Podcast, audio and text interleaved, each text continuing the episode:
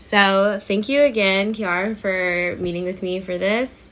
Um, just to give you an overview again, I was reading Push Out, The Criminalization of Black Women, I mean, Black Girls in Schools um, by Monique Morris. And a lot of it talked about different things such as um, different like stereotypes, such as like the black girl attitude, where eye rolling, finger snapping, or like people kind of just call them like ghetto and things like when they do talk, when they do stick up for themselves, they're just talking back.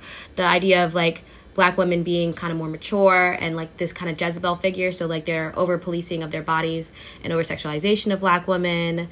Um, and then also like just the over criminalization of black women in schools. So I was just wondering, um, how like what school like did you were you in a public school and like how was like treatment of black girls in general or like you specifically in that school um, okay so i will say my sister and i both went to private and public school um, because she and I are younger, we started school early. And so when it came time to do transition from kindergarten to first grade, um, in the state of Florida, you have to be six years old by September 1st to go to first grade. And she and I, both our birthdays are late in the year. And so we had to go to private school in order to be admitted for that year and not have to wait another one. My mom wasn't having that. Um, so we went to private school for first through third grade. Um, and then after that, we both transitioned to a public magnet school for fourth and fifth. Um, and I enjoyed my time like throughout elementary, middle school, and high school. We always went to magnet schools, um, so there was always like a designated program um, outside of like the regular schooling. And I'm not sure if that affected like how I felt like we were treated as Black women, but I will say that it definitely felt like it was more controlled um, than just like the regular schooling system, just because there was a bit more structure and just a bit more supervision on our education and just on our facilitation as students. Um, but I will say, like throughout my time, because I'm from Miami, a lot of my a lot of our population anyway was either black or Hispanic. So it's not black or Latino. I'm sorry. So it's not the same for everybody else. Where like a lot of people went to school with a lot of white children.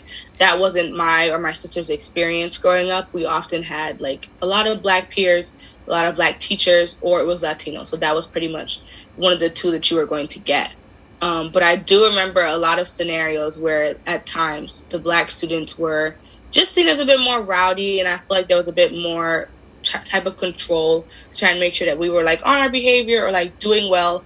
There was a bit more concern when it came to us performing well, and so it was an interesting dichotomy just because I feel like we were pressured to do well, but also like expected to not do as well in certain scenarios. Um, and I feel like this was more so in middle school on the neodont. I remember I had a teacher who, and oftentimes I was told like when I went home and stuff that like I was very smart, but like I talked a lot. And like I feel like a lot of black girls were told that as they were younger, and it didn't bother me because like my parents made sure to be like, okay, you know, like that's fine. Just make sure that you like, like be careful, like the way that you do it and stuff like that. But for other people, I don't know if it's something that would have staggered their growth. I imagine that it could have, and just like this limiting of children and their minds and like how they speak as something that can kind of cripple their education and like not make them want to learn as much and that's not something that we should ever try to take away um, but i do remember this one scenario in i think seventh grade or so when i my science teacher um, made a comment about me being like my mother whom he had never met um, because i was tapping a water bottle on the desk um, and I didn't realize that I was doing it, but I was just mindlessly like I, I have trouble like sitting still. And so like I was just tapping my feet, tapping the bottle. And like I remember he turned around, he said, you know, if you tap that bottle on the desk one more time, I'm going to come over and break your arm off. That's what he said.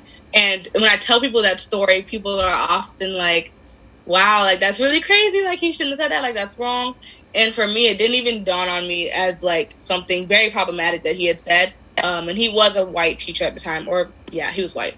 Um, but like it, to me, it was just like rude and annoying, and it was like he could have just told me put the bottle down. But for other people, like it dawned on them more that it's like, no, like why did he speak to you that way? And I don't think that if I had been one of the white students in our class or like the Latino students, that he would have approached it the same way. Mm-hmm. Um, and I think throughout that class, like there were a lot of times where we kind of butted heads. And I remember one time there was this letter he sent home that he wanted our parents to sign, um, just regarding something in the classroom structure. My mom didn't want to sign it. And my dad was like, let's just sign it. You know, let's just like not make a big deal. Let's sign it. My mom was like, no, not signing it. Um, and so when I went to school the next day and told him that, he said, you know, oh, okay, so I see like you get your attitude from your mother. And so, you know, needless oh. to say, like that escalated into a few other things. But like it's just like that's something that stands out to me because I don't think that it's something that would have occurred had I not been like a black student who was sassy or like smart, um, in the not in the intelligence sense, but in the sense that I had something to say all the time. So that's just something I remember. Wow, that is actually insane to hear that a, a teacher would yeah. ever say that to any student. Like, but it is something to say. Just that, like, um, just this idea of black women, black girls, all having this attitude that like you either get it from your mom or like, and I think because of the stereotype, it's um, maybe that's why he decided he had to be aggressive with you first because he felt that you were going to snap back or mm. something like that. So that could definitely be like a factor into that, which is uh, just kind of like completely awful. Like this is how you treat your students. Um, something that I was thought was very interesting that when you were talking is just um, kind of like the support you get from your parents. And I just wanted to see anything like just kind of talk about that because I know throughout the books. Um, uh, Dr. Morris kind of talks fr- about the perspective from both students and parents, and the parents kind of like seem like they seem to side more with their teachers because they do feel like they also like I don't know about you, but like my mom also thinks that like you know when you speak up for yourself, you're all of a sudden talking back to your mom or things like that. So I was wondering if you have anything like to say about like that or like your parents, like because I feel like from that story it just felt like a lot of support coming from you, like even if you know your teachers did say try to say something about you or like the class structure. Yeah, I feel like growing up, like my sister and I always knew like what the expectation was. So it was like we might like be like a little slick at times, but we knew like there was no way we were gonna act up at school because we knew what was gonna happen when we came home. And so it was just like our parents, like they're like my parents were always very supportive of us, you know, like in whatever we wanted to do. And even now, like they still are always like, listen, I know this is what you say you want to like pursue as a career. I know this is where you want to go for school and all that.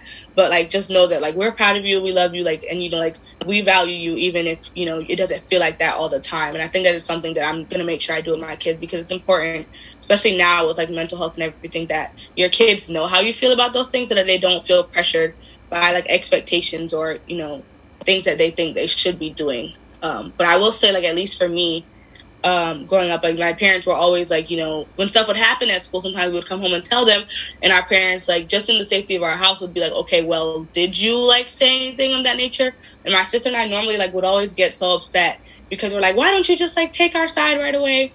And like I didn't understand it at first, but like as I grew older, it was like I understood because my dad was always like, you know, we believe you and all like we're always going to defend you but like well, we want you to give us the whole story because we don't want there to be any reason for them to try and twist it the way that the people often do twist narratives against black women and black children in education. So it's like if you give us the whole truth and we make sure that we get that from you then we can handle it accordingly versus you thinking that you need to hold something back if something did happen and so like I understood that and I feel like their their push has always been honesty. My dad in particular has always tried to make sure that my sister and I felt like we could talk to him and like that he has that relationship with us where we can communicate so that he knows that there's something wrong with his daughters and I think that it's important and I'm glad that he's like tried to do that throughout my life. So yeah, I know that. I have like the same with my parents, so that's pretty like cool. That like you know they are you have these support systems that are helping you through like schooling and stuff like that. And then like one of my last things I kind of wanted to talk about was just like um, like support systems like within the school like as you said like you said it seemed like sometimes it did seem like concern while other times it kind of was like um kind of like i don't know like not overbearing but like you know like kind of like like rep like they're kind of reprimanding you or something like that and i just want to know like and it is very different for at least for me hearing about having ma- majority like black and latino teachers because um, i grew up with only like maybe three black teachers from K through 12. I think most of my black professors came from like being in college. So I was wondering if it's any difference between, you know, having, well, if you think there's a difference between having these black teachers and like your experience with them. Also, just um, the idea of, well, yeah, just that. Yeah, I feel like that's definitely made an impact on me because like I'm just like more sure. I think going into and coming into like a PWI, I was just more sure of like what the expectation of a student teacher relationship should look like and like where my rights are and just like where I can and cannot like have agency with certain things. I feel like there was always a mix, like I said, but there was always always some like either one or two black teachers who really um, looked out, and that was in every grade level, at least for me. Um, all throughout high school, my magnet program specifically was led by a black teacher, and she like really pushed us, really communicated with us and our parents, like, and just to make sure that you knew someone was watching out for you. Um, at one point one of our vice principals she was also black and she just like you can just tell that there was a little bit of extra care handled in the way that she spoke to black students in the way that she facilitated us and i think that that's always something that you could use. Um, but even some of my latino professors like and my teachers like it i think it just comes down to honestly your intention as a teacher and when we talk about like how you see your student to like not as like a paycheck or just as like people that you're trying to get to learn but like children that you're trying to like foster and like really educate and really help them to understand how valuable this education and how important this is for them. And I feel like I was lucky to have a lot of teachers, regardless of their race or ethnicity, who really cared about that. And so I feel like that was what made me as a student really, you know, like school at certain times and just also feel like, okay, like I am smart, even when I don't feel like I do well, I know that there's someone looking out for me. I know that there are people who are willing to help me, and I think that that like made all the difference in coming to a school like Georgetown, where some professors aren't always as warm and welcoming, um, and ready to facilitate education. So, wow, yeah, no, that does sound like a completely different experience that I have for like my public schools, but that does really sound amazing. Thank you again, Kiara, for answering some of these You're questions. I hope you have a great rest of your finals. Thank you.